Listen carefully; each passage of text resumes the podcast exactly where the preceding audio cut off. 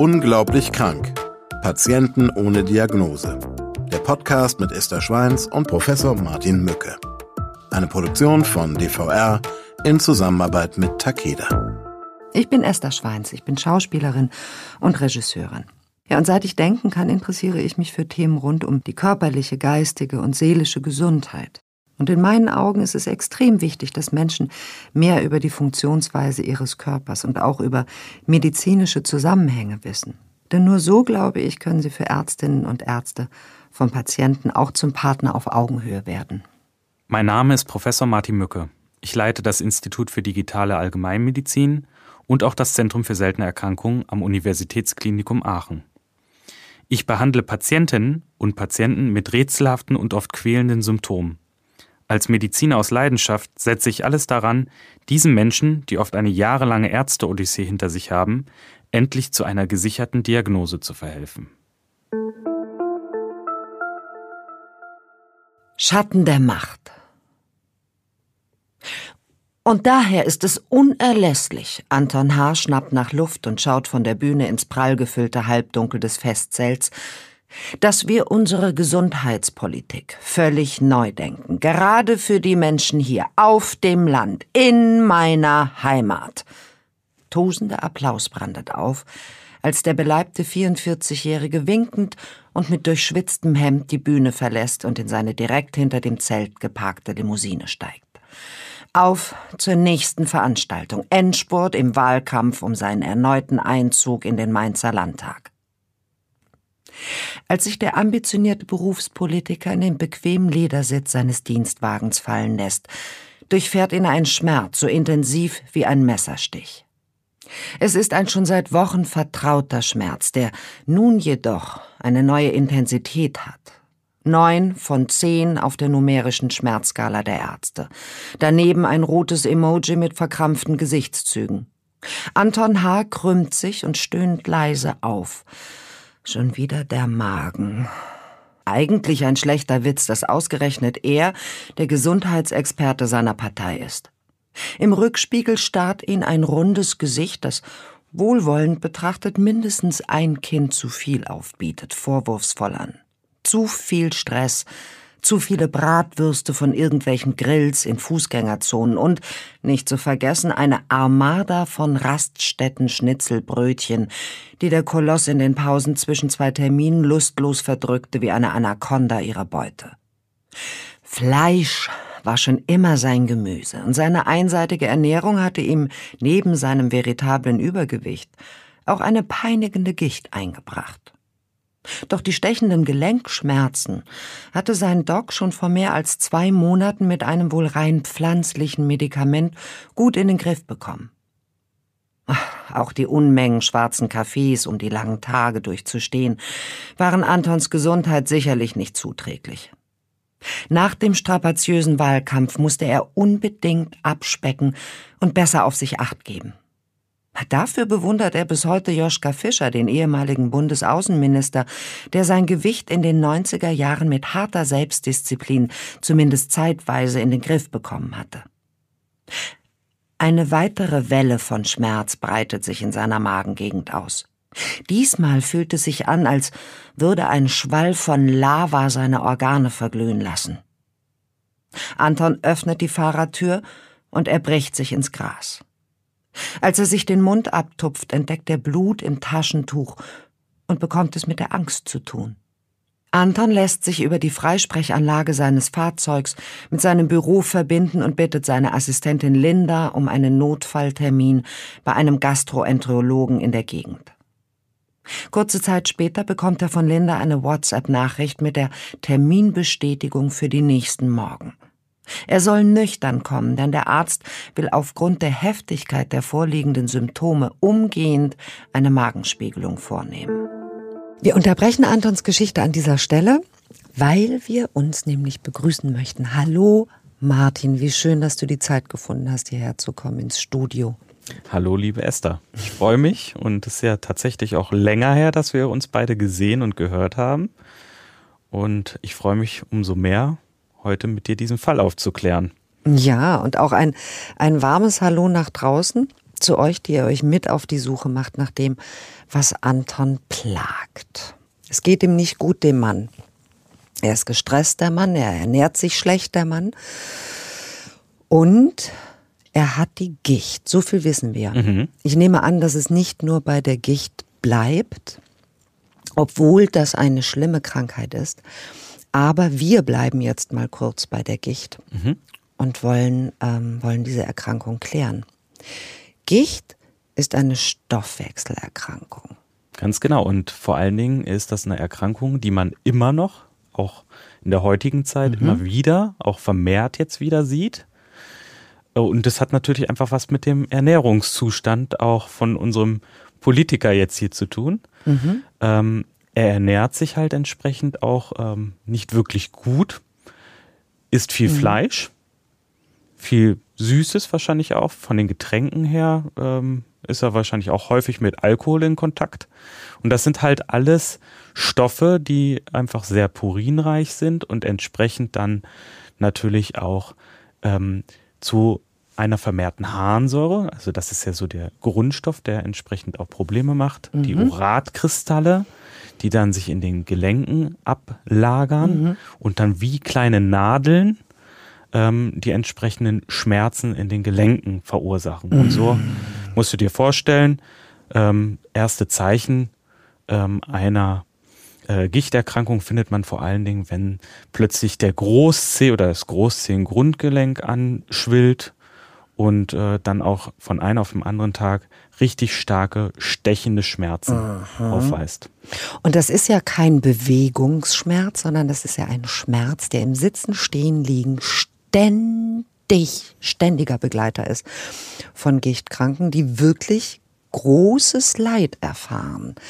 Ähm, nadelförmige kleinste Kristalle. Ich möchte da kurz einhaken, mhm. einnadeln, weil das glaube ich, das ist so eine Vorstellung, das ist ein wirklich gemeines Bild. Und mhm. ähm, ich glaube, dass wir uns dass wir gar keine Vorstellung davon haben, dass, dass sowas in unserem Organismus unterwegs ist und uns so peinigt, mhm. also uns so große Schmerzen ähm, ähm, ähm bringen kann. Du sagst, der große C, also die Füße, der Gicht-C, der ist mir noch so in Erinnerung. Den hatte Onkel Peter und, und äh, äh, der Nachbar auch. Und haben wahrscheinlich immer gezecht zusammen. Die, äh, ja, ja, das Zechen an sich.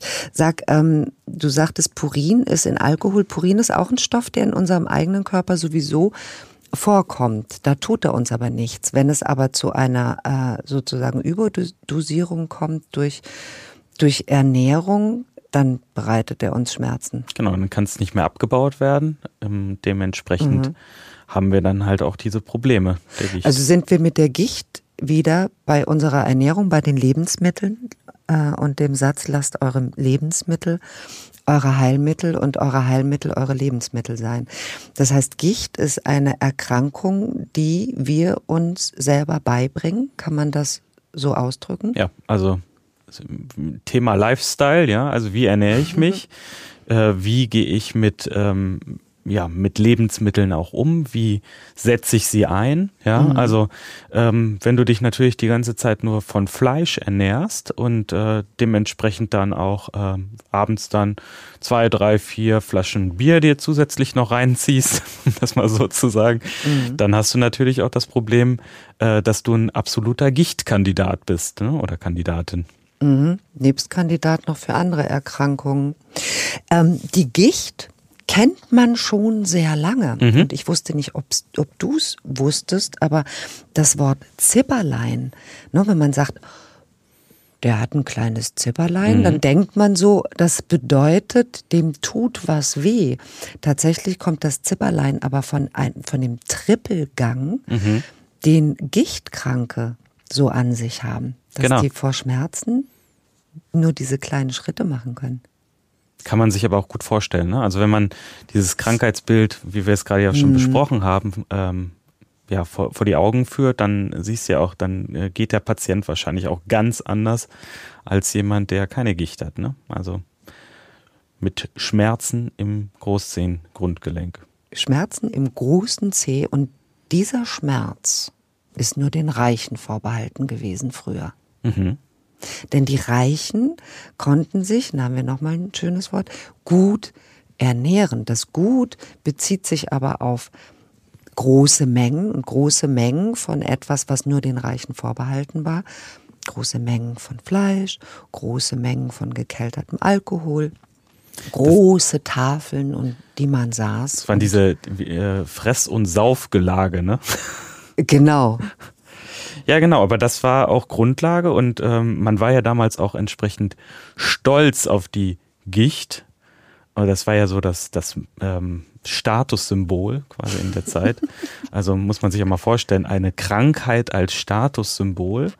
Kann man ähm, sich nur schwer vorstellen. Gut, dass Gucci nicht so weh tut oder eine Rolex wie die Gicht. Genau, aber äh, wenn dann einer zu dir sagt, äh, wie, du hast noch nie Gicht gehabt, das ist, äh, ähm, dann bist du noch nicht hier in unserer Gesellschaft angekommen. Ohne das, Gicht bist du ein armer Wicht. Genau, das ist äh, schwierig. Aber es gibt ja auch viele Persönlichkeiten, die halt ähm, auch Gicht in ihrer Historie mitgebracht haben. Ne? Ja, die Armen, die an der Gicht gestorben sein sollen. Äh, Rubens zum Beispiel, der berühmte Maler. Ähm, ich erinnere zwar auch, dass man äh, lange darüber stritt oder noch streitet, ob seine Farben, mit denen er malte, ähm, Todesursache waren, aber für gemeinhin steht die Gicht als Todesursache äh, von Peter Paul Rubens. Der ist ja, ja auch klassisch, ne? Wenn man dann sagt, halt die unbehandelte chronische Gicht führt mhm. ja dann auch ähm, über kurz oder lang zum Nierenversagen mhm. und wahrscheinlich dann auch die endgültige Todesursache dann, ne? Von Rubens, ja.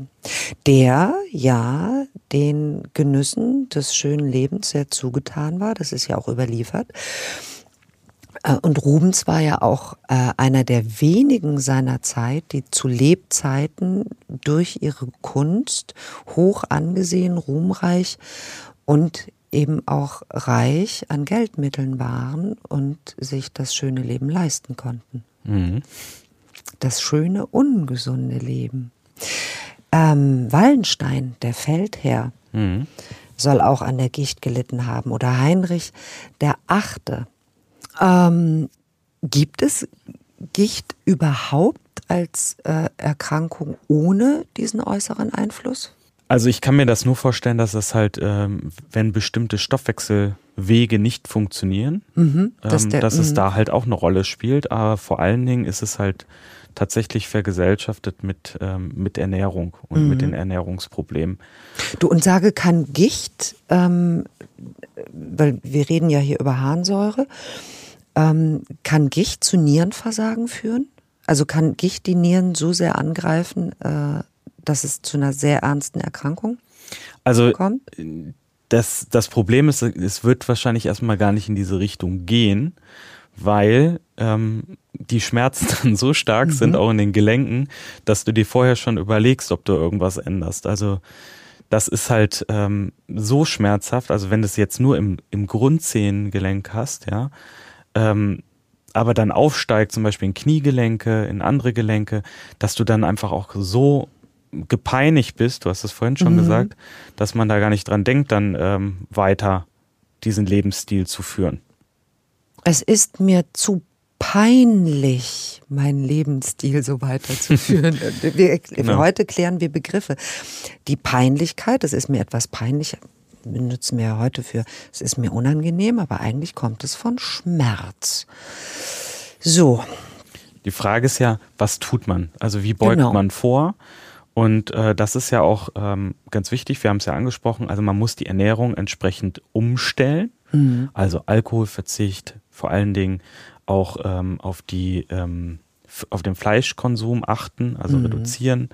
Äh, Übergewicht natürlich auch abbauen, das spielt auch wieder hier eine Rolle. Mhm. Und auch Süßigkeiten spielen tatsächlich eine Rolle. Also man muss tatsächlich in nur an diese, diese, Tafeln äh, denken, äh, in den Schlössern, die wie reich sie gedeckt waren, mit guten Speisen, also Fleisch, äh, Süßspeisen. Mhm. Und dann kann man sich auch vorstellen, was alles weggelassen werden sollte, um einfach hier dieser Gicht vorzubeugen. Und wenn es dann aber soweit ist, dann ähm, muss man auch über die Therapie sprechen. Die Therapie im akuten ähm, Schub ist mhm. halt eine Schmerztherapie mit den gängigen Schmerzmitteln. Mhm. Ähm, also nicht steroidale Antirheumatika spielen hier eine Rolle. Und ähm, wenn das nicht funktioniert und der Harnsäurespiegel nachhaltig erhöht bleibt, mhm. muss man halt gucken, dass man Medikamente einnimmt, die dann auch nachhaltig den Harnsäurespiegel senken, senken. können. Und den Nieren bei ihrer Arbeit helfen, ne? Ganz genau. Ja. Wir wenden uns jetzt wieder Anton zu, der ja, wie wir gehört haben, nicht nur an seiner Gicht leidet, beziehungsweise die Gicht oder äh, die Gichtanfälle unter Kontrolle gebracht wurden durch Colchicin, das aus der Herbstzeitlosen gewonnen wird. Auch da gehen wir noch näher drauf ein, aber jetzt wollen wir erstmal herausfinden, was es ist, das Anton so große Magenschmerzen bereitet. Als er am nächsten Morgen hungrig und nach einer schlaflosen Nacht im Hotel die Kleinstadtpraxis in der pfälzischen Provinz betritt, wird ihm klar, dass er der einzige Patient ist. Ein ebenfalls recht stämmiger und zupackend wirkender Arzt öffnet ihm gemeinsam mit einer Kollegin strahlend die Tür. Für ihn ist es Ehrensache, einen Parteifreund, der sich noch dazu so für die Sache der niedergelassenen Ärzte einsetzt, auch an seinem freien Vormittag zu empfangen. Das obligatorische Anamnesegespräch wird schnell zu einer Plauderei, aber für den Mediziner scheint recht schnell klar zu sein, woher Antons Beschwerden rühren. Schließlich ist auch er ein Freund deftiger Küche und kennt Beschwerden wie Reflux, Völlegefühl und Co. nicht nur aus seinem Berufsalltag. Die ambulant durchgeführte Gastroskopie, für die der Patient von der anwesenden Anästhesistin in einen kurzen Dämmerschlaf versetzt wird, ergibt, dass Anton H. unter einem gastroduodenalen Ulkus, also in seinem Fall eines Geschwürs der Magenschleimhaut leidet. Seine Erkrankung, die durch den ungesunden Lebensstil zusätzlich gefördert wird, ist auf das im Labor festgestellte Bakterium Helicobacter pylori zurückzuführen. Als medikamentöse Therapie verschreibt ihm der Arzt daher ein sogenanntes französisches Trippelschema. Auch wenn Anton spontan auf eine Trilogie aus Croissant französischer Konfitüre und Milchkaffee hofft, handelt es sich hierbei um eine bewährte Kombination aus einem Protonpumpeninhibitor, der die Säurebelastung im Magen senkt, sowie zweier Antibiotika, die dem aggressiven Helicobacter zuverlässig den Garaus machen sollen. Zu Antons großer Erleichterung zeigt die Behandlung erstaunlich rasch Wirkung, wenn sich auch eine wunde Mundschleimhaut als Nebenwirkung zeigt. Schon kurz darauf geht es ihm wesentlich besser, und entgegen dem ärztlichen Rat lässt er sich statt Schonkost und Fencheltee wieder Currywurst und Cola schmecken. Ein Hoch auf die moderne Medizin, denkt der Politprofi bei sich auch, wenn ihn insgeheim ein schlechtes Gewissen plagt. Immer noch hat er sich fest vorgenommen, sein Leben konsequent zu ändern. Aber erst einmal gilt es, diese verdammte Landtagswahl zu gewinnen und die Konkurrenz in Form seines unverschämt attraktiven politischen Rivalen Dr. Richard B. schläft nicht. Wie sehr er diesen Sunny Boy doch hasst. Vor allem, weil der mit schier unbändiger Energie seinen eng geschnittenen Anzügen und dem Doktortitel am Ende genauso ist, wie Anton es gerne wäre. Ironie des Schicksals, dass es ausgerechnet dieser Schnösel ist, der ihm nur wenige Tage später das Leben retten wird. So, richtigerweise empfiehlt der Arzt eine Magenspiegelung, um dem Ganzen direkt auf die Spur zu kommen. Mhm. Hattest du schon mal eine Magenspiegelung? Nee, tatsächlich nicht. Ich habe nur mal eine gemacht. Du wirklich? Ja, also ähm, ich bin ja kein Gastroenterologe, aber mhm. so im Rahmen ähm, des Studiums ist man ja auch viel dabei, wenn man mhm. die einzelnen Stationen dann so durchläuft und auch in der inneren Medizin, mhm. also gastroenterologisch, da sieht man das schon relativ häufig und das ist ja auch so ein Standard, ähm, der einfach in die Medizin gehört. Mhm. Man guckt einfach mal oben rein. Und wie gut, dass wir das können. genau, und ähm, das ist ja auch relativ einfach. Ne? Also die Patienten bekommen eine Kurznarkose, meistens jedenfalls, Und dann geht man mit einem sogenannten Gastroskop. Das ist, kannst du dir vorstellen, ein Schlauch. Mhm. Am anderen Ende ist eine Kamera und ein Licht, mhm. damit man auch genug sieht im dunklen Magen. Und dann kann man ähm, sich halt mehrere Bereiche angucken, weil die Magenspiegelung heißt ja eigentlich Ösophago-Gastroduodenoskopie. Kannst du es nochmal wiederholen, bitte? Ja, Ösophago-Gastroduodenoskopie. so, und äh, das beschreibt einfach, was, was man sich angucken kann. Man kann halt die Speiseröhre angucken, man Öso? kann sich, genau, man kann sich Gastro, also den Magen angucken mhm. und man kann halt auch das Duodenum, also den Zwölffingerdarm, mhm. angucken, also den oberen Bereich jedenfalls. Und dann kann man den beurteilen. Und mhm. was macht man da? Man guckt sich halt an, man guckt sich die Schleimhaut an und schaut, ob die verändert ist. Mhm. Und man sieht natürlich da auch, wenn sich zum Beispiel bösartige Veränderungen bilden, also Karzinome beispielsweise im Magenbereich, also Krebserkrankungen mhm. ausbilden. Oder aber auch, wenn äh, bestimmte Bakterien zum Beispiel für eine Veränderung der Schleimhaut führen. Und im Rahmen dieser Magenspiegelung kann man dann natürlich auch entsprechend Proben nehmen, die man dann in der Histopathologie ähm, untersuchen lassen kann und weiter beurteilen lassen Eine kann. Eine Biopsie. Ähm, das heißt, neben der Kamera befindet sich äh, am Ende dieses Schlauchs, der geschluckt wird, auch ein, ein kleines Knipsinstrument. Oder? Genau, du ein hast die Möglichkeit Messer. halt darüber ähm, dann auch Proben zu nehmen über dieses Schlauchsystem natürlich. Ne? Mhm. Ne? Hast du eine Magenspiegelung schon bekommen? Ja, und angeblich war ich auch ansprechbar äh, während der Magenspiegelung. Ähm, ich habe eine Tonaufnahme davon gehört. Und das äh, scheint ja, das scheint auch ganz normal zu sein. Ich war ganz verwundert. Ähm, man bleibt ansprechbar während einer Magenspiegelung und schluckt diesen Schlauch mehr oder weniger willig. Ähm, genau, du wirst halt sediert. Ne? Es gibt ja. halt Menschen, die ähm, möchten halt eine, eine tiefere Sedierung kommen, also in so, ein, so eine ganz Kurznarkose. Oder man nimmt halt ein Mittel, das dich einfach beruhigt, sodass du halt die, ähm, diese Schlucken des Schlauches nicht unbedingt merkst. Es gibt da so Stories, ist vielleicht auch ganz interessant. Ich hatte mhm. äh, eine Patientin, ähm, das habe ich mitgekriegt, da war dann äh, ähm, dieses Gastroskop lag auf dem Tisch. Der Arzt kam kurz rein und sagte, ja, hier, wir werden dann hier dieses Gastroskop einführen. Und sie hatte das aber so wahrgenommen, sie müsse sich das jetzt selber einführen. einführen. Und ähm, dann kam der Arzt wieder und dann steckte das Gastroskop drin. Also es gibt halt auch schmerzbefreite Menschen.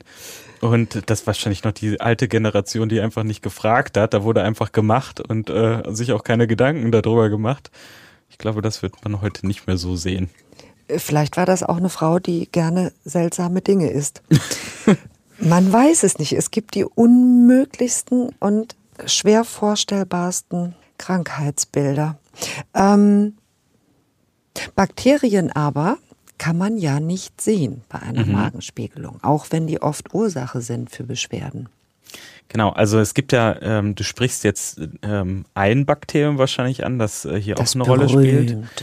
Der Helicobacter pylori, ja. Der heute ja fast allen eigentlich auf der Zunge liegt. Da kann fast jeder was mit anfangen. Vor ja, ich meine, 25 Jahren war das noch anders. Der Helicobacter ist ja sehr berühmt, der ist ja auch Nobelpreisträger, wenn man das so sagen kann. Mhm. der also, Helikopterbacter. Genau. Und ähm, nee, das ist halt ein ähm, sogenanntes ähm, Stäbchenbakterium, mhm. einfach aus diese Form, ähm, ja, ähnelt einem Stäbchen. Mhm. So auch begeißelt, also hat so kleine Füßchen kleine, da dran, mhm. ne? Und ähm, das besiedelt halt vor allen Dingen den Magen. Und früher, als man noch nicht wusste, dass der Helicobacter pylori eine, eine Rolle spielt, auch für mhm. Magenentzündung, auch für Karzinome im Übrigen, die hat man halt gedacht, dass die mhm. Säure einfach eine Rolle spielt und dass vor allen Dingen die Säurebelastung im Magen-Darm-Trakt überhaupt gar keine Bakterien in diesem Bereich zulässt. Ja? Jetzt ist aber, also das ist meine Frage, der Helicobacter, Fühlt er sich gerade in diesem sauren Niveau wohl? Ja, das ist seine Lebensgrundlage und er mhm. freut sich, dass er da in dieser Säureumgebung äh, sein ja, Unwesen treiben kann, wenn du es so sagen möchtest. Und kann, kann es sein, je saurer, desto wow für den Helicobacter? Also ich glaube, wenn der da ist, äh, dann ist er da. Mhm. Dann spielt das erstmal keine Rolle. Aber ähm, ja, für die Therapie spielt es aber eine Rolle. Also wie werde ich den wieder los, muss man mhm. sich ja auch fragen. Und das kriegt man nur hin, indem man eine Therapie aus verschiedenen Medikamenten einsetzt. Und diese Medikamente sind einmal die bekannten Protonenpumpeninhibitoren, also die sorgen dafür, dass die Säure heruntergefahren wird. Die Säurepumpe äh, wird gehemmt? Also stößt, stößt weniger oder äh, bildet weniger, weniger, Säure. Säure gebildet. Und dann kann ich den Angriff starten mit den entsprechenden Antibiotikern. Das ist eine Kombination, meistens aus zwei Antibiotikern. Es gibt aber auch, wenn äh, diese Bakterien können auch resistent werden, muss man sagen, wenn man die Therapie nicht richtig durchführt. Mhm. Dann muss man halt schärfere Geschütze auffahren und dann auch noch auf die sogenannten ähm, ja, Reserveantibiotika in dem Bereich im weitesten Sinne gehen oder halt mehrere Antibiotika dann auch austesten. Und da gibt es halt auch verschiedene Schemata. Ähm, haben alle Ländernamen bekommen, also die französische Trippeltherapie zum Beispiel oder die italienische Trippeltherapie. Trippel diese für die drei, drei Medikamente. Mhm. Gibt aber auch eine Quadrupeltherapie, wo man dann vier einsetzt. Da kommt dann noch das Präparat Bismut dazu. Alles Präparate natürlich, die man einsetzt, um diesem Bakterium den Garaus zu machen. Warum aber muss man bei dem einen, dem Helicobacter, den Gar ausmachen und warum macht er bei dem anderen, dem oder der anderen, gar keine Probleme? Das frage ich mich immer. Weil so viele, ne, wenn man sie testet, die haben den Helicobacter im Magen, aber keinerlei Probleme. Vielleicht bisher nicht, ne? Also man muss halt auch über, über die Lebenszeit dann gucken. Mhm. Also die Wahrscheinlichkeit, dass sich da was entwickelt, ist schon da. Mhm. Aber welche große Rolle das dann spielt, vielleicht gibt es auch Menschen, die dann äh, einfach äh, ja, dafür eine bessere Veranlagung haben oder da mehr drauf reagieren und dann entsprechende Magenentzündung oder auch Karzinome entwickeln können. Also Aber nichtsdestotrotz, ich würde den halt versuchen, aus meinem Körper rauszubekommen. Also ich, ich beiß mich, ich beiß mich da fest wie der Helicobacter, ähm, weil es eben so ich habe so oft gehört, naja, der Helicobacter an sich ist nicht das Problem, sondern der Zustand äh, des Körpers, in dem er ist. So als hätten wir alle den Helicobacter, als wären wir alle besiedelt. Stimmt das? Hm. Also ich glaube nicht, dass alle besiedelt sind. Also mhm. weil, äh, wie wird das übertragen, muss man sagen? Man geht davon aus, dass äh, halt auch ähm, Lebensmittel, die halt auch mit Fäkalien belastet sein können, also mhm. beispielsweise mhm. Salate oder so, mhm. dann ähm, dafür sorgen, dass sich dieser Helicobacter. Also wir sprechen jetzt von Fäkalien aus, aus Düngung oder wahrscheinlich von Mensch Tierfe zu Mensch. Tierfäkalien. Auf der anderen Seite weiß man auch nicht ganz genau, wie dieser Übertragungsweg funktioniert. Ob das halt auch äh, ähm, über Speichel. Äh, Speichel. übertragen wird. Ähm, das kann, äh, kann ich dir jetzt nicht sagen. Vielleicht gibt es da noch mhm. weitere ähm, Forschungsergebnis, aber ich glaube, das ist auch noch nicht hundertprozentig gelöst. Aber kann ein Organismus stark genug sein oder gesund genug, heil genug sein, sodass der Helicobacter sich nicht ansiedelt? Das kann ich dir nicht wirklich mhm. beantworten. Da müssten wir äh, die Mikrobiologen fragen. Mhm. Ähm, aber ich glaube schon, dass ähm, halt der sich schon ansiedelt, dass der mhm. Körper vielleicht eine entsprechende Resistenz auch aufweist, wenn man, mhm. wenn man halt gesund ist. Mhm. Äh, wenn man dann aber eine Magenbelastung vielleicht schon hat, dass man dafür dann auch entsprechend äh, empfänglicher, empfänglicher, ist. ist ne? Oh, vielleicht können wir uns irgendwann dem Helicobacter nochmal zuwenden. Ich finde das irre interessant. Ähm, wenn man jetzt dem Helicobacter den Gar aus machen möchte oder ja auch muss, weil er zu Entzündungen führt und diese mhm. Entzündungen zu Magengeschwüren ja werden. Und aus Magengeschwür oder Ma Magengeschwüre können ja Karzi Karzinogen ja, also, sein. Also daraus kann sich Krebs bilden. Genau. Der Magenkrebs oder auch im äh, tiefer, im Zwölffingerdarm, ne? Mhm ähm, das, das äh, spielt da eine sehr, sehr große Rolle. Ne? Und, ähm, aber wir haben ja auch am Anfang, können schon Symptome auftreten, Übelkeit, Erbrechen, Durchfall, ne? Magenschmerzen, Reflux. Und das hat man tatsächlich früher immer auf andere Ursachen ähm, geschoben.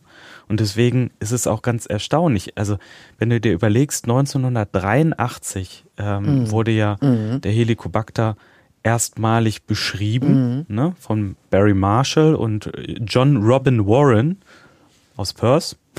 Australien. ja. Und ähm, dann hat es ja gedauert, dann hat, äh, haben, war das auch in der Forschung ähm, wirklich ähm, ähm, stark diskutiert. Mhm. Und man hat überlegt, kann das wirklich die Ursache für so viele äh, Probleme im Magen-Darm-Trakt sein? Mhm. Und dann hat man auch relativ schnell festgestellt, wenn man dann diese Eradikationstherapien dann auch durchführt, dass es dem Patienten dann auch nach der Zeit äh, wieder besser geht. Mhm. Und äh, für die Leistung, ich habe es gesagt, also der Helicobacter als äh, Nobelpreisträger, Nobelpreisträger, haben die beiden äh, dann ja auch 2005, ähm, glaube ich, ähm, mhm. dann den Nobelpreis bekommen. Gut, ich möchte jetzt natürlich noch mal ganz kurz auf die Antibiotikatherapie zurückkommen und äh, auf die Probiotika, mhm. ähm, die ja notwendig sind, damit man nicht den, den Teufel mit dem Beelzebub austreibt. Also ja, gerade hier. Ne? Ja. Also wenn wir von der Eradikationstherapie sprechen, ähm, dann bedeutet das natürlich, habe ich ja vorhin schon gesagt, mehrere ähm, Antibiotika werden eingesetzt mhm. und du sagst es ja auch, ähm, nicht nur die guten Bakterien, äh, nicht nur die schlechten Bakterien, Entschuldigung, werden zerstört, sondern natürlich auch die äh, guten Bakterien. Und die muss ich natürlich dann ähm, auch wieder zuführen. Und da sind Probiotika das Mittel der Wahl. Schön, dass wir es nochmal erwähnt haben. Wir werden nicht müde, es immer wieder zu sagen. Aber ist es der Helicobacter, der Anton versucht, den Gar auszumachen? Oder ist es doch was anderes? Wir hören mal weiter. Hm? Es ist ein sonniger Frühlingstag und Anton hat sich intensiv auf das erste persönliche Aufeinandertreffen mit seiner Nemesis, dem amtierenden Gesundheitsminister, vorbereitet. Der idyllische Marktplatz von Onkel liegt in der Mittagssonne und Anton schnappt sich hinter der Bühne gerade seine zweite Bratwurst, als ein dunkles Auto hält und Richard B. beschwingt und breit grinsend aussteigt und ihm zur Begrüßung jovial zunickt. Im Vorbeigehen dreht sich sein Widersacher noch einmal zu Anton um, blickt verächtlich amüsiert auf dessen fertigen Snack und knöpft dabei den oberen Knopf seines taillierten azurblauen Leinenanzugs zu. Anton merkt, wie er sich schlagartig wieder wie der kleine, dicke Junge auf dem Schulhof fühlte, zu dem alle nur kamen, um vor der Stunde die Hausaufgaben abzuschreiben. Dieser Typ hatte einfach alles. Eine Bilderbuchfamilie, einen Ministerposten. Aber zumindest seinen Job würde er sich krallen. Mit seinem volksnahen Auftreten, seinen schlecht sitzenden Zweireihern und seinem glaubhaften Verständnis sowohl für Patientenbedürfnisse als auch für die Sorgen und Nöte der niedergelassenen Ärzteschaft hatte sich Anton einen komfortablen Vorsprung in den aktuellen Umfragen und Wahlprognosen erarbeitet.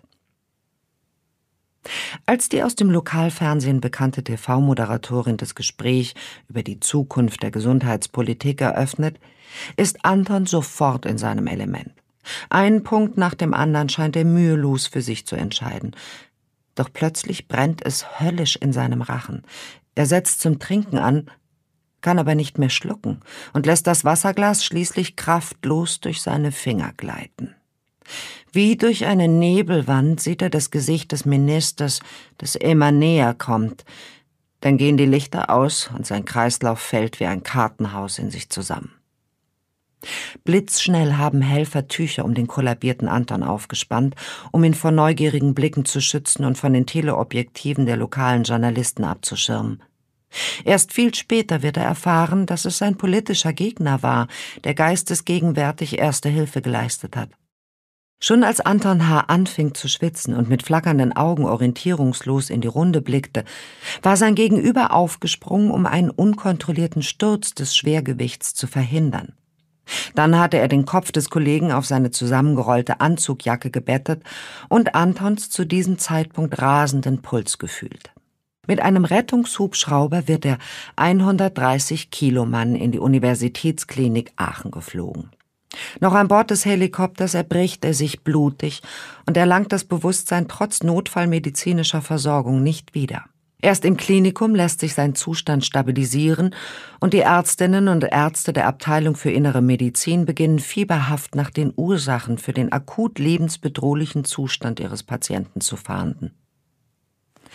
Seine inzwischen durch die Medienberichte alarmierte Assistentin Linda ist mittlerweile auch im Krankenhaus angekommen und kann den Ärzten allerdings bis auf die Ergebnisse der Magenspiegelung und die vermeintlich effektive Behandlung mit Antibiotika nichts über die medizinische Vorgeschichte des alleinstehenden Politikers sagen, über dessen Privatleben in der Öffentlichkeit so gut wie nichts bekannt ist. Nachdem Anton vor Schmerzen schreiend auf der Intensivstation aufgewacht ist, hat die diensthabende Ärztin entschieden, ihn ins künstliche Koma zu versetzen. Doch auch in der Nacht bessert sich der Zustand nicht. Eine Niere ist mittlerweile insuffizient, die Leberwerte sind ebenfalls katastrophal und trotz Dialyse hängt das Leben des Gesundheitspolitikers am seidenen Faden. Auch starke respiratorische Probleme haben sich in der Nacht eingestellt und der Patient erhält hochkonzentrierten Sauerstoff. Ein wenn auch nur geringer Erfolg ist die operative Stillung einer inneren Blutung im Magen.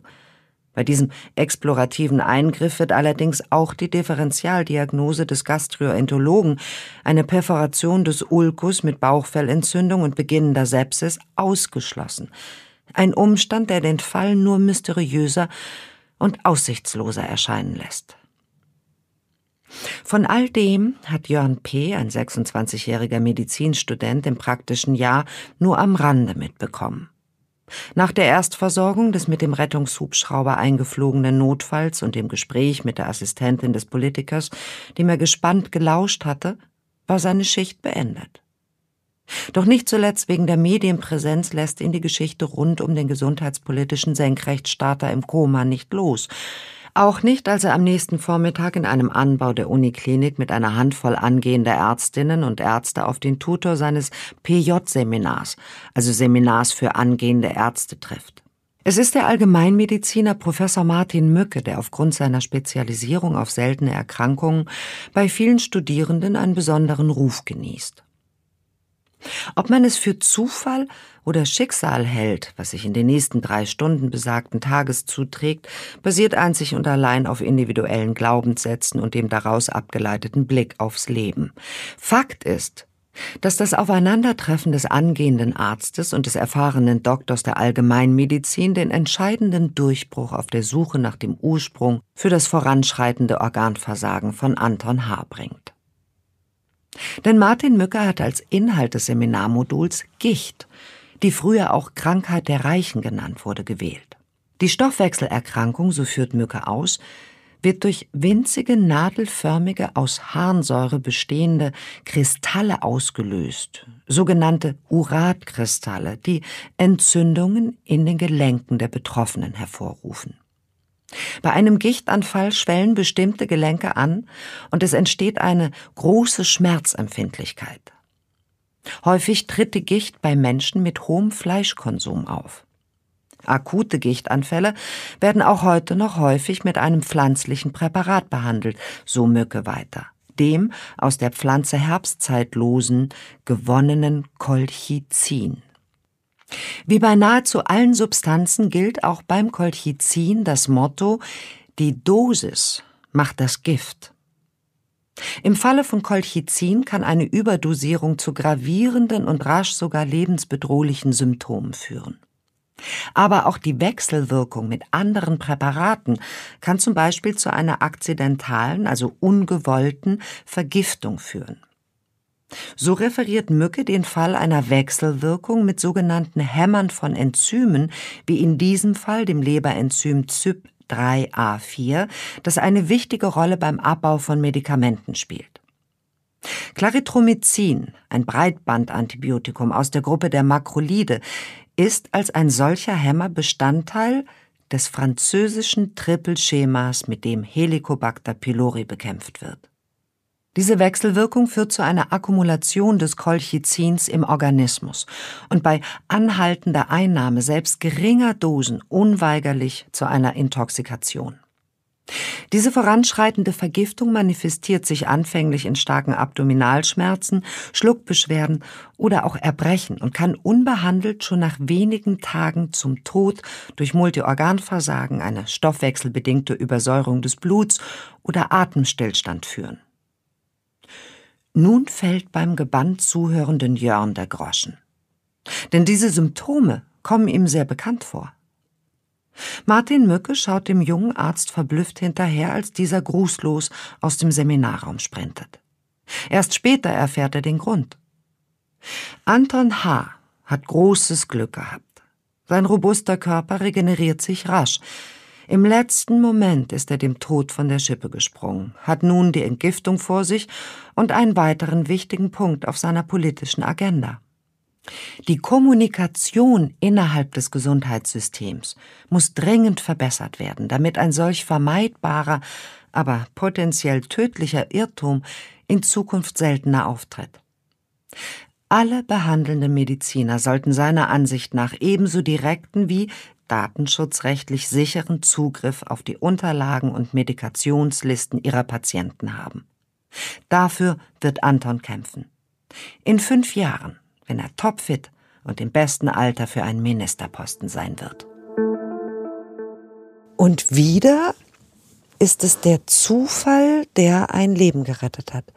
Denn hätte es diese Koinzidenz nicht gegeben, dass Jörn dein Student war, dann ähm, hätte Anton, das möglicherweise nicht geschafft, oder? Oh, das hätte länger gedauert. Ne? Also mhm. man muss das ja mal von mehreren Seiten sehen. Also bis man dann auf diese äh, Zusammenhänge einfach kommt. Ne? Und ähm, wir bieten ja dann auch immer diese entsprechenden Seminare für die Studierenden an, wo man dann nochmal so klinische Details bespricht, mhm. also wo man dann auch äh, Medikamenteninteraktion und mhm. andere Themen beleuchtet. Und äh, da war er halt auch Student und hat dann aber auch mhm. selber den Link dazu gesetzt und äh, den Fall dann auch aufgeklärt, ja. Eine Kolchizin Vergiftung. Also der, der oder die geneigte Zuhörerin ähm, hat vielleicht zu Beginn unserer Geschichte aufgemerkt und sich sich das Colchicin notiert im Geiste. Colchicin ist ein Alkaloid aus der Herbstzeitlosen, mhm. die ähm, eine schöne kleine Pflanze mit wunderschönen Blüten ist. Ähm, wird manchmal mit dem Krokus verwechselt ähm, und ist eben eine Pflanze, die in der Naturheilkunde schon immer Verwendung findet und ein hilfreicher Freund, aber eben auch zum Feind werden kann bei Überdosierung oder eben im Zusammenhang mit anderen Mitteln, ähm, wie in diesem Fall. Und jetzt musst du einsteigen und erklären, denn es wird ein bisschen komplizierter. Ich versuch's. also äh, du hast das schon ganz ähm, richtig gesagt. Also das ist halt auch ein Medikament, also der Stoff, der eingesetzt wird. Und ähm, es ist aber eigentlich ein Zellgift. Also mhm. das ist erstmal ganz wichtig. Und ähm, das Problem, es wirkt auch Erbgut verändernd, weil es halt ein Zellgift ist. Mhm. Und wird zur Zweitlinientherapie ähm, vor allen Dingen des akuten Gichtanfalls angewendet. Und so ist Kannst natürlich du mir ganz kurz erklären, was Zweitlinientherapie bedeutet? Ja, also wenn andere Medikamente nicht gut funktionieren oder nicht gut vertragen werden, dann werden halt diese Medikamente hm. der also die als nächstes dann eingesetzt werden und wo man auch weiß, dass sie funktionieren. Also eingesetzt. ist Colchicin nicht äh, ein Mittel der ersten Wahl? Genau. Ah. Da muss man sich halt fragen, was ist davor passiert. Das haben wir jetzt in der Geschichte nicht gehört. Mhm. Vielleicht hat er ein anderes Medikament vorher noch bekommen. Also wir haben ja noch Standardmedikamente, die man einsetzt, mhm. um einfach die Harnsäure zu reduzieren. Und ähm, bei ihm ist man halt auf Colchicin gegangen. Mhm. Und äh, da muss man dazu sagen, das wird ja in äh, Deutschland auch relativ häufig verschrieben, also nicht nur bei Gicht, sondern auch ähm, bei ähm, selteneren Erkrankungen, ähm, zum Beispiel dem familiären Mittelmeerfieber, aber auch zum Beispiel bei rezidivierenden Perikarditen, also Herzbeutelentzündung. Auch da wird Colchicin gegeben. Aber wenn Colchicin verschrieben wird, ähm, anders. Es werden Medikamente verschrieben, Es wird aber nicht informiert darüber, womit sich dieses Mittel zum Beispiel nicht vertragen könnte. Im Beipackzettel ja. Aber ist das auch Standard im Gespräch mit dem behandelnden Arzt? Normalerweise fragen wir als Ärzte ähm, auch alle Medikamente ab oder sollten sie abfragen. Mhm. Aber da muss man sagen, nicht jeder Patient oder Patientin antwortet auch auf die Frage richtig. Also was sieht man als Medikament? Dazu gehören zum Beispiel auch die Antibabypille. Viele Patientinnen nehmen das als ganz normal hin, weil sie es jeden Tag einnehmen. Das gehört einfach so ins Leben und sehen das gar nicht mehr als Medikament, als Beispiel. Ne? Und nennen es nicht. Genau. Was in Antons Fall äh, vielleicht auch stressbedingt war, weil er natürlich den Kopf voll hat mit, mit, mit vielen anderen Dingen ähm, und durcheinander war und die Behandlung ja erfolgreich ähm, verlaufen ist mit dem Kolchizin und er wahrscheinlich auch seine Gichterkrankung gar nicht mehr so ernst genommen hat und auch die Behandlung. Ja, und Wechselwirkungen, also was passiert da? Das ist ja auch ganz interessant. Ähm, auch so Stoffe oder äh, Nahrungsmittel wie Grapefruitsaft, ja, also können halt hab ich auch. Schon mal, ja, habe ich schon mal gehört, darf man nicht nehmen mit naja, ja. es greift halt in ganz, ganz viele äh, ähm, Stoffwechselprozesse oder Medikament, bei dem Medikamentenabbau ein. Auch zum Beispiel in diesen 3A4. Ähm, Enzym, also bei diesem 3A4, 3A4 mhm. das ist ja ein Enzym, das vor allen Dingen in der Leber, aber auch im Magen, ähm, also in, in, den Schleimhäuten produziert wird. Und äh, da ist eben das Problem, was hier aufgetreten ist. Dieses Enzym mhm wird halt ähm, durch das Antibiotikum, das Clarithromycin, blockiert und führt halt dazu, dass das Colchicin akkumuliert, also immer mehr wird im Körper. Oder und das ist ganz interessant. Da anlagert. Reichen, genau. Da, also, also gar es, es nicht mehr, mehr, abgebaut wird. Es wird ab, also das, was sind denn Enzyme? Können wir ja auch nochmal sagen. Hatten ja, wir, glaube ich, in irgendeiner Folge. Also Enzyme sind ja vor allen Dingen komplexe Moleküle, die halt ähm, ja, Stoffwechselprozesse, also biologische oder biochemische Reaktionen ähm, im Organismus beschleunigen. So eine Art Katalysator. Ne? Beschleunigen oder überhaupt erst in Gang setzen? Ähm, beschleunigen und in Gang setzen. Also man mhm. muss ja mhm. beides sagen. Also Stoffwechselprozesse funktionieren ja nur, wenn diese Enzyme da sind, wenn diese Enzyme dann auch aktiviert werden. Mhm. mhm. Und jetzt stell dir vor, du brauchst diesen Stoffwechselweg, um halt Medikamente abzubauen. Mhm. Und wenn das nicht funktioniert, weil dieses Enzym einfach blockiert wird, ja, oder die mhm. Aktivität herabgesetzt wird, dann äh, können bestimmte Stoffe nicht mehr abgebaut werden. Und hier in unserem Fall bei Anton das Colchicin. Und interessanterweise reichen da halt schon geringe Tagesdosen aus, wenn die nicht ähm, abgebaut, abgebaut werden, werden können und akkumulieren, dass die halt auch tödlich sein können. Ne, Im schlimmsten Fall. Oder also halt so diesen typischen Symptomen, die wir jetzt bei Anton gesehen haben, führen. Also Übelkeit, Erbrechen, Durchfall und so weiter. Ne?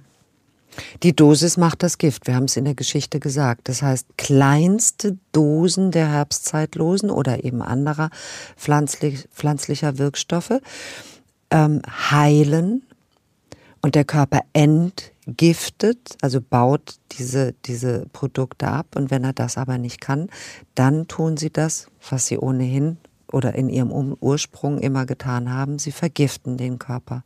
Genau, und deswegen ist es halt super wichtig und das wollen wir ja auch nochmal unseren Appell setzen. Bitte bei Arztbesuchen gebt ähm, an, was ihr nehmt. Und dazu gehören nicht nur die regulären Medikamente, also auch zum Beispiel diese Protonenpumpenhämmer, bitte auch angeben, weil manche nehmen das ja, ich habe Magenschmerz, ich nehme das dann einfach mal. Ähm, sondern, sondern, auch, auch Nahrungsergänzungsmittel, ne? Und ja, also ich meine Mineralstoffe, Mittel, ne, die man auch Globuli, bekommt. ne? Also auch was, was nur die Erinnerung, nicht nur, sondern was die Erinnerung eines Wirkstoffs trägt, wirkt im Körper so, dass es mit etwas anderem, was zugeführt wird, interagieren kann. Mhm. Und tatsächlich zu Folgeschäden führen kann. Und zwar zu ernstzunehmenden. Ja. Und auch der Konsum, wie wir es gerade schon gesagt haben, Grapefruitsaft, einer der bekanntesten. Ja? Also wenn man das einfach hier aus äh, unserem Podcast nochmal mitnimmt, ähm, das kann tatsächlich auch interagieren mit verschiedenen mhm. Medikamenten und deswegen spielt das tatsächlich auch eine Rolle. Also drauf schauen, was man zu sich nimmt. Ich wollte noch eine Frage stellen. Ähm, ich wusste überhaupt nicht, dass ein Antibiotikum auch als Hämmer für ein Enzym eingesetzt wird. Ist das ähm, nee, das wird ja nicht eingesetzt, sondern es, es, hat, führt, also dazu. es führt dazu, dass halt das Enzym nicht richtig arbeitet. Das kann. heißt, es liegt nicht in der Absicht bei der Antibiotikagabe dieses Enzym zu hemmen, sondern es ist eine Erscheinung. Es ist eine Folge, ein Zeiteffekt, ja, wenn du es so, so nennen Effekt möchtest. des Antibiotikums. Ja. Aha, muss man wissen. Es gibt noch so viel, was wir erfahren wollen. Mhm. Und deswegen treffen wir uns schon bald wieder. Ich freue mich. Es war spannend. Mhm. Und ich glaube, es wird noch spannender und spannender und spannender, weil wir uns, das merke ich, auch immer weiter in die Tiefe begeben. Und ich und unsere Zuhörerinnen und Zuhörer schon viel gelernt haben. Dafür danke ich dir, lieber Herr Professor Doktor. Ich danke dir auch und ihr da draußen passt auf auf eure Enzyme. Bleibt gesund, alles Gute. Sie hörten Unglaublich krank. Patienten ohne Diagnose. Der Podcast mit Esther Schweins und Professor Martin Mücke. Eine Produktion von DVR in Zusammenarbeit mit Takeda. Aufgenommen bei Headroom Sound Production in Köln. Die geschilderten Fälle beruhen auf realen Krankenakten. Sie sind jedoch zum Schutz der Persönlichkeitsrechte der Patientinnen und Patienten und aus Gründen der medizinischen Schweigepflicht anonymisiert und dramaturgisch bearbeitet. Die Inhalte und Aussagen des Podcasts ersetzen keine medizinische Konsultation. Sollten Sie geschilderte Symptome bei sich oder anderen wiedererkennen oder gesundheitliche Beschwerden haben, wenden Sie sich umgehend an eine Ärztin, einen Arzt oder in akuten Fällen an die Notaufnahme eines Krankenhauses.